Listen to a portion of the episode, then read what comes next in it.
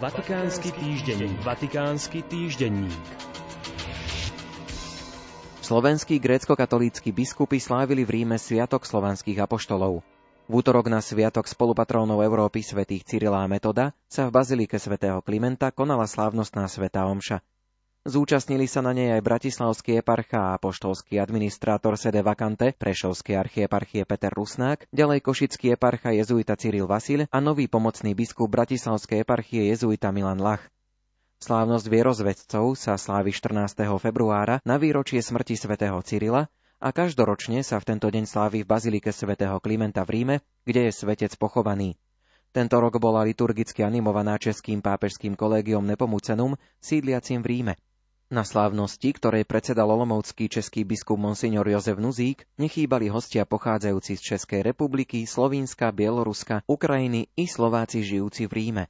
Slovenskí grécko-katolícky biskupy navštívili väčšné mesto pri príležitosti návštevy nového prefekta dikastéria pre východné cirkvy, ktorým sa v novembri stal monsignor Claudio Gugerotti.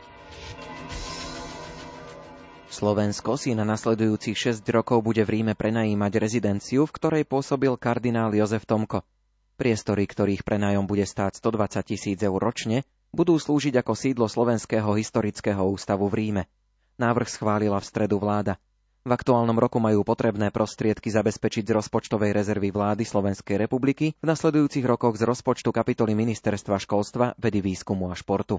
V rámci využitia uvedených priestorov bude zároveň možné organizovať vedecké, akademické a kultúrno-spoločenské podujatia v spolupráci s inými slovenskými inštitúciami sídliacimi v Ríme a Vatikáne, ako aj reprezentatívne podujatia na štátnej úrovni.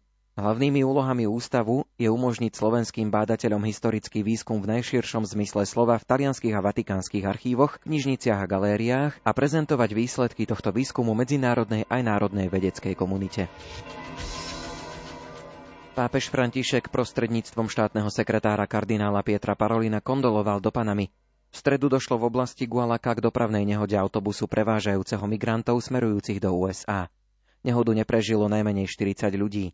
Autobus, v ktorom cestovalo celkovo 66 osôb, prenajala panamská vláda, aby sa migranti mohli dostať do Kostariky a potom pokračovať v ceste do USA. Vozidlo spadlo z útesu. Medzi ranenými je aj 10 detí. Svetý Otec sa v bolesti spája s rodinami a priateľmi obetí a modlí sa za rýchle uzdravenie ranených. Vatikánsky týždenník. Vatikánsky týždenník.